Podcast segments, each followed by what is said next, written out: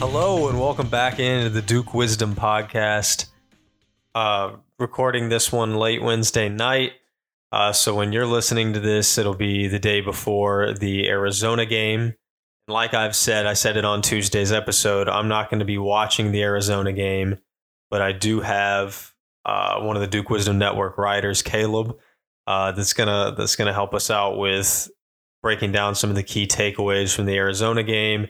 I'll be sure to sneak some some looks at it and hopefully see when Jeremy Roach crosses the 1,000 point threshold and just see in general how the game's going. But I won't be watching it, but I will watch it later and I'll be breaking it down next Tuesday for for you guys. But I want to talk about a couple things before I get into the the Arizona preview. Uh, although the biggest topic for this episode will be the Arizona preview, without a doubt.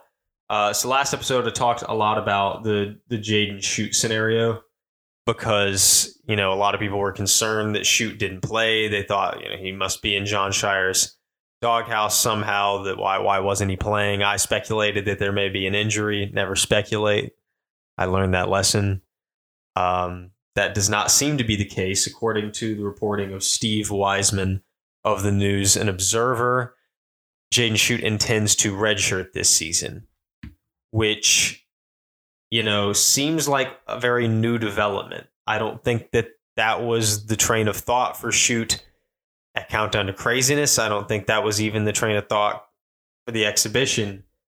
Um, I don't know. I could be wrong about that, but that's just my my hunch. That's my gut feeling. You know, I don't believe that was their intention heading into the season, but it's where we are now. And I think it's an interesting development for him to redshirt as a sophomore.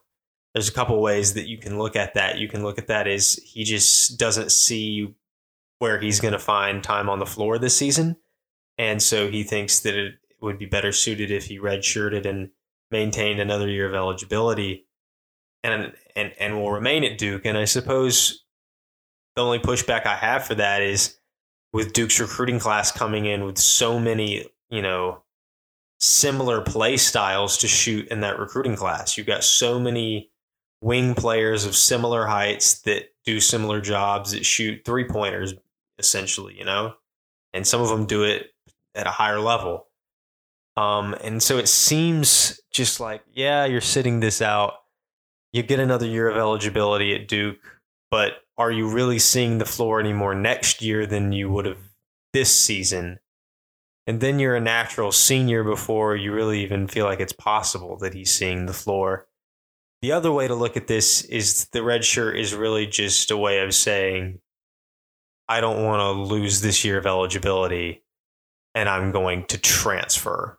Whether it's he does that mid season or he does it at the end of the season, I've always believed that there was a good chance Jaden Schutt might transfer eventually, but you know, he said that's you know not not him that he's not the type to do it, but it just feels like you know the odds are really pointing toward a, a transfer at some point with just how many similar players occupy the roster currently, and certainly how many are going to occupy this roster come next season.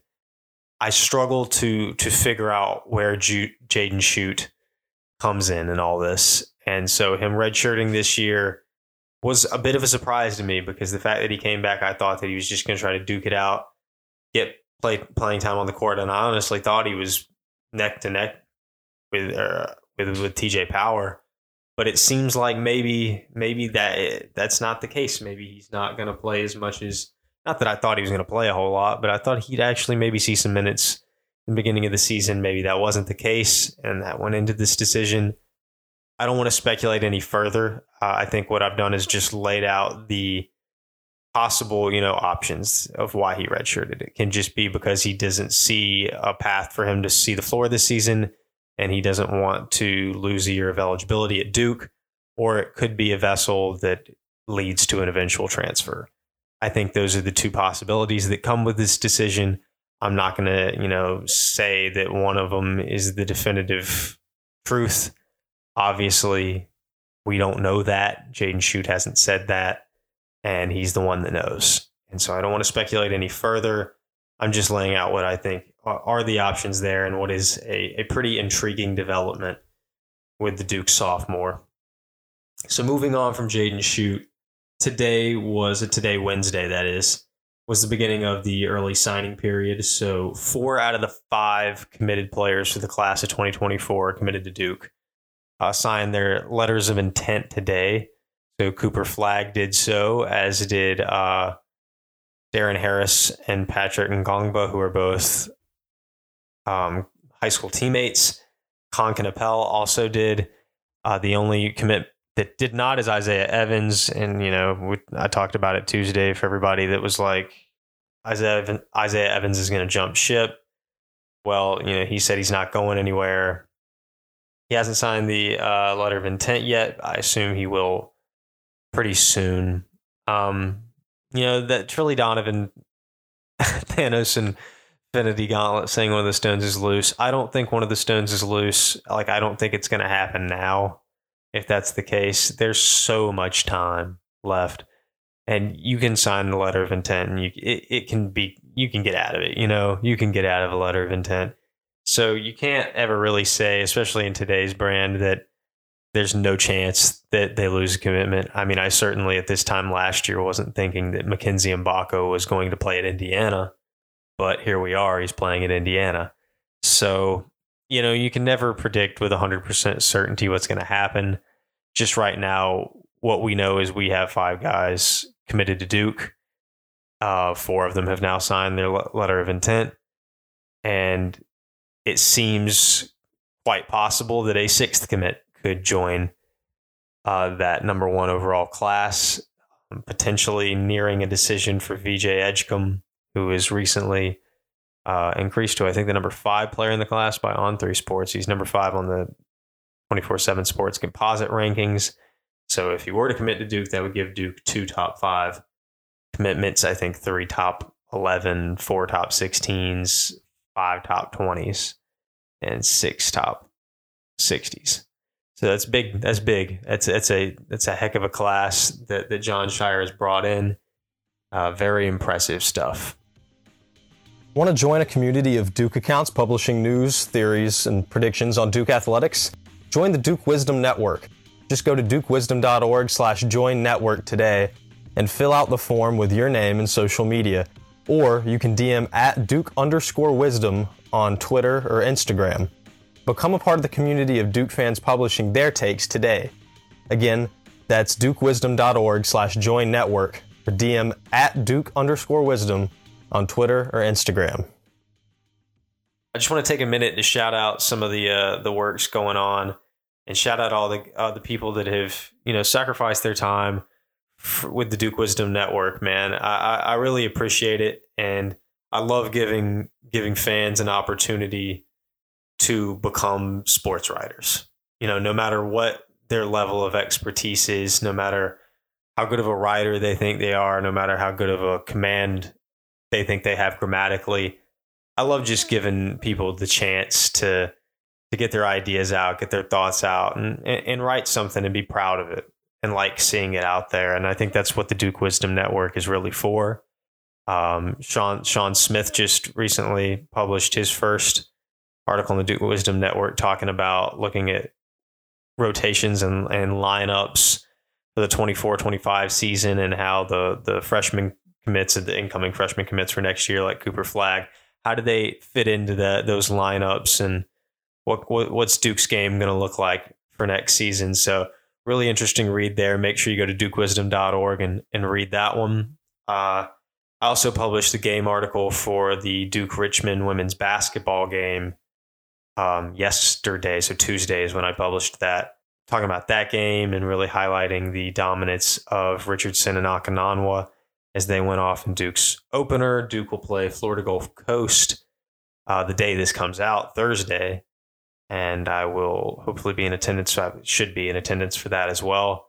So big things happening with the Duke Wisdom right now. Very proud of the directions direction it is in. Make sure you guys go read those articles and you know, send the writers love because it, it's really important to me to give people the opportunity to to come in and write these articles and and have a, a, a cool little space that's that gives people the opportunity to do things that maybe they didn't think they they could. And uh, if you want to do that, make sure to go to dukewisdom.org slash join network and fill out that form, man. You know, if you don't think you can do it, you don't think you're a good writer, think again.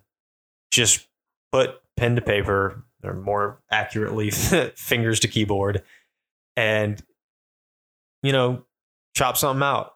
And I'm always here. I'm the editor for the site. I'm always here to help out with with the AP style and the grammar and that kind of thing. That's the kind of tedious stuff that a journalist knows. And you know, if you're just an everyday fan or you know aspiring writer and that's not your forte, you know, grammar that is or style that is, that's fine. That's what I'm here for. You know, that's what I'm here for. I just want you to share your ideas, your perspectives, that kind of thing. I think that's what's important. And so now I'm done with my shameless plug for Duke Wisdom articles. Um, now it's on to the the Arizona preview. So, yeah, Duke fans, rejoice, rejoice! Caleb Love will return to Cameron Indoor Stadium for the fourth time. I know everybody's excited. Everybody's looking forward to their their favorite former Tar Heel coming into town. Uh, Caleb Love, Cameron Indoor Stadium, his freshman year, 25 points. His sophomore year, 22 points. Uh, his junior year, 12. So that's just south of 20 points per game that Caleb Love averages in Cameron Indoor Stadium. Silver lining, if you're Duke, that point value has gone down every year. Uh, the Blue Devils can only hope that he scores less than 12. I think he had 12 in Arizona's um, opener against Morgan State. So, and speaking of their opener against Morgan State, the Wildcats won that one by 63 points, 122 to 59. They had eight players in double figures. I mean, that's a incredibly lopsided game. Again, it's Morgan State, so you can't read but so far into a Morgan State game, but there's a lot of weapons on this Arizona team. There's a whole lot of weapons and it really starts with Oumar Ballo. Uh, he's just so big and athletic and commanding as a player in the interior. It's not just him. Uh, Keshad Johnson is so solid as well. So when you've got Ballo and Johnson inside and their physicality and their strength, uh, their ability to play above the rim, that's got to be a concern if you're Duke. It's really got to be a concern if you're Duke. Christian Reeves isn't ready for for that level of game time action, which I don't know that he is. Um, and I don't know how much Sean Stewart's going to play either. Guess we'll see. Um, that really leaves Ryan Young and Kyle Filipowski, and you know we're not going to bank on Ryan Young defensively. So a lot of the defensive and you know interior defense that's being shouldered by Kyle, and man, is that going to be a tough assignment for Filipowski. He's struggled to to guard a lot of driving and backdoor cuts in the exhibition and against Dartmouth. He hasn't been a bad defender necessarily, um, but there's been certain things he struggled with as he adjusts to being the primary defender at the five, which he was not really expected to do last season because the five was being run by Dereck Lively, and when it wasn't Lively, it was Ryan Young. But now he is the primary five and he's playing one of the best fives in the country in Ballo. And that's going to be really difficult of a defensive assignment for Duke. I guess the, the silver lining there is that he's not going to be much of a threat to put the ball on the floor, but the physicality is going to be difficult to handle. Um, and he may not be a penetration threat, but Arizona as a team certainly contains that threat because this team kind of is a little bit different than last year's Arizona team when they had Tubelis. Uh, he he anchored down the middle, and he he with Ballo a lot of interior play. You'll still obviously see that interior play, and if I was Arizona, I'd encourage it, given um, and try to exploit Duke, you know, size wise and physicality wise. But this is more of a perimeter oriented Arizona team, and not necessarily in in a three point shooting type of way more so that they have guards that can get downhill. And that also is a bit of a concern for Duke because dribble drives you know, when they get past the guard, seem like they've had a lot of success so far uh, against the Blue Devils this, in this very, very, very, very early season. Don't get me wrong, very early. Not much of a sample size at all. Um, you know, and there's there's a concern there. Um, it's it's perimeter oriented in these, which means that I feel like there's going to be a lot of pressure on Duke's guards. There's going to be a lot of pressure on Proctor, Roach, McCain, and Foster to stay in front of their man, and that is that is difficult because Jeremy Roach has struggled to do that at times in his career, and you know I think that even Dartmouth tried to exploit he and Jared McCain at times size wise certainly Arizona will, a team that's as good as getting downhill and driving aggressively as they are. They're going to attack those guards, and if they can get past those guards, they're going to force Kyle Filipowski to come up on them, and then you know, then they've got dump passes to to Ballo and Johnson, and that's going to be a really difficult task for Duke. Uh, the whole team is going to have to play aggressive defensively. They're going to have to stand their ground and play physically on defense. That is imperative for the Blue Devils. I think that is the number one X factor to this game. Um, is can Duke be physical enough and present enough defensively to win this game? And I think a big part of that is will Mark Mitchell play in the game? Because if Mark Mitchell's playing, that adds an extra layer of height, physicality, and defensive skill set because Mark Mitchell is probably the team's best defender. And so without Mitchell, I think Duke's going to be hard pressed to win this game. Hard pressed because I simply don't know if they can get the defensive stops. Arizona has a high powered offense and it has an offense that is designed in a lot of ways to exploit the current weaknesses of the Duke defense.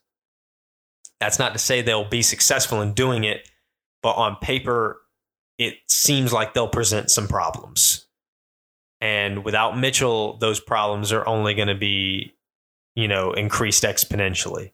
So I think having Mark Mitchell on the floor is crucial. Duke wants to have him healthy and playing.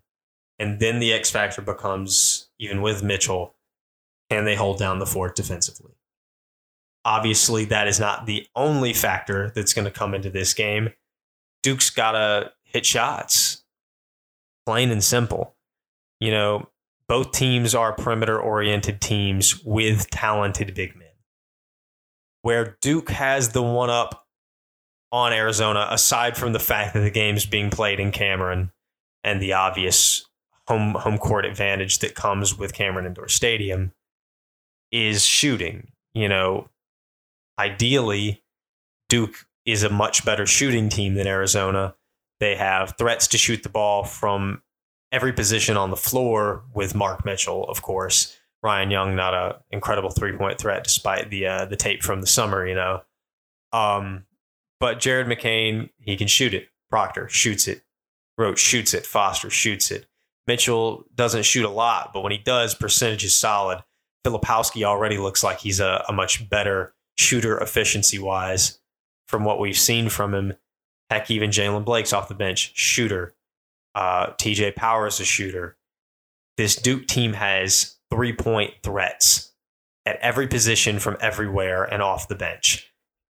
If they're making threes, Arizona's going to have a hard time matching them. Because threes are more than two. Jon Scheyer's figured that out. He loves the small ball brand. That has become very apparent very quickly. Duke's X factor is can they play aggressive physical defense and can they hit threes? Those are the two things they need. Literally a 3 and D game plan for Duke. That is what they need to do. If Duke can't find those three pointers and they get out uh, aggressed, I suppose, out physical, uh, horrible choice of words by me right there, but if they if they cannot be more physical than Arizona or at least get close to matching the physicality. And if they can't have more success as a three point shooting team, then I expect Arizona to come in and win the game. Duke's going to have to execute in those ways to win the game. They're going to have to show that their interior defense uh, is capable of guarding a high quality big man like Ballo. It's going to be a difficult assignment for Filipowski. It's going to be a difficult assignment for the guards. That's why this is the first big test. This is why this game, to me, is going to show what this Duke team is capable of in this first half of the season. We're going to see just how good, how quickly this Duke team is on Friday. Because we, you know, James Madison beat Michigan State. If Duke beats Michigan State next Tuesday, I don't think anyone's going to be surprised. And I don't think that one's going to be as telling as this game. I think the Arkansas game down the line will be telling. There's still a little bit of time before that game. And also that's a road game. So I think there's more of a reasonable belief that that maybe it's okay if they lose that first true road game, especially against such a good team in Arkansas. But when you're playing a home game like this, oh man, I mean, it just feels like you should win it because Duke went 20, what, 20 years without losing a non conference home game until Stephen F. Austin came in in 2020, or I guess in the fall of 2019 for the 2019 20 season. It feels like, you know, Duke isn't supposed to ever lose non conference home games. But this one feels like a really difficult test. And if Duke is 2 and 0 by Saturday, if Duke is a 2 and 0 basketball team, we're going to know that this team means business, that they are already the real deal. That yes, they're going to develop, but they're already capable of winning at a very, very high level. And I think that is an important thing. And speaking of, you know, a high quality non conference home matchup, when is the last time Duke scheduled a top 20 team not as a um, in season tournament or not as a Big Ten or SEC challenge game. Like, when's the last time they scheduled a game like this in Cameron on their own accord? I think that's interesting. I can't, off the top of my head, I can't think of it. If you can think of it, you know, leave a comment on the podcast wherever you're listening or, you know, tweet at Duke Wisdom or you know, whatever. But reach out, let me know because I'm interested to know that. You know, if, you, if you've got the answer, I'd like to know it. But I think certainly this will be a telling matchup with Arizona on Friday. A lot to look forward to, and um, just can't help but smile because college basketball is back and it's it's in full swing, and we finally got a a major matchup. It's not Dartmouth, it's not Pembroke, it's it's number twelve Arizona and it's the real deal. So, you know, Duke fans, get ready and uh, make sure you guys are are watching and and and losing your minds for me because I'll be watching this one a little late. But again, as always, thank you guys so much for listening. Make sure to like and share the podcast, subscribe wherever you're listening. Follow at Duke underscore wisdom on Instagram and Twitter. Subscribe to the YouTube account and thanks so much for listening, guys. I will talk to you on Tuesday.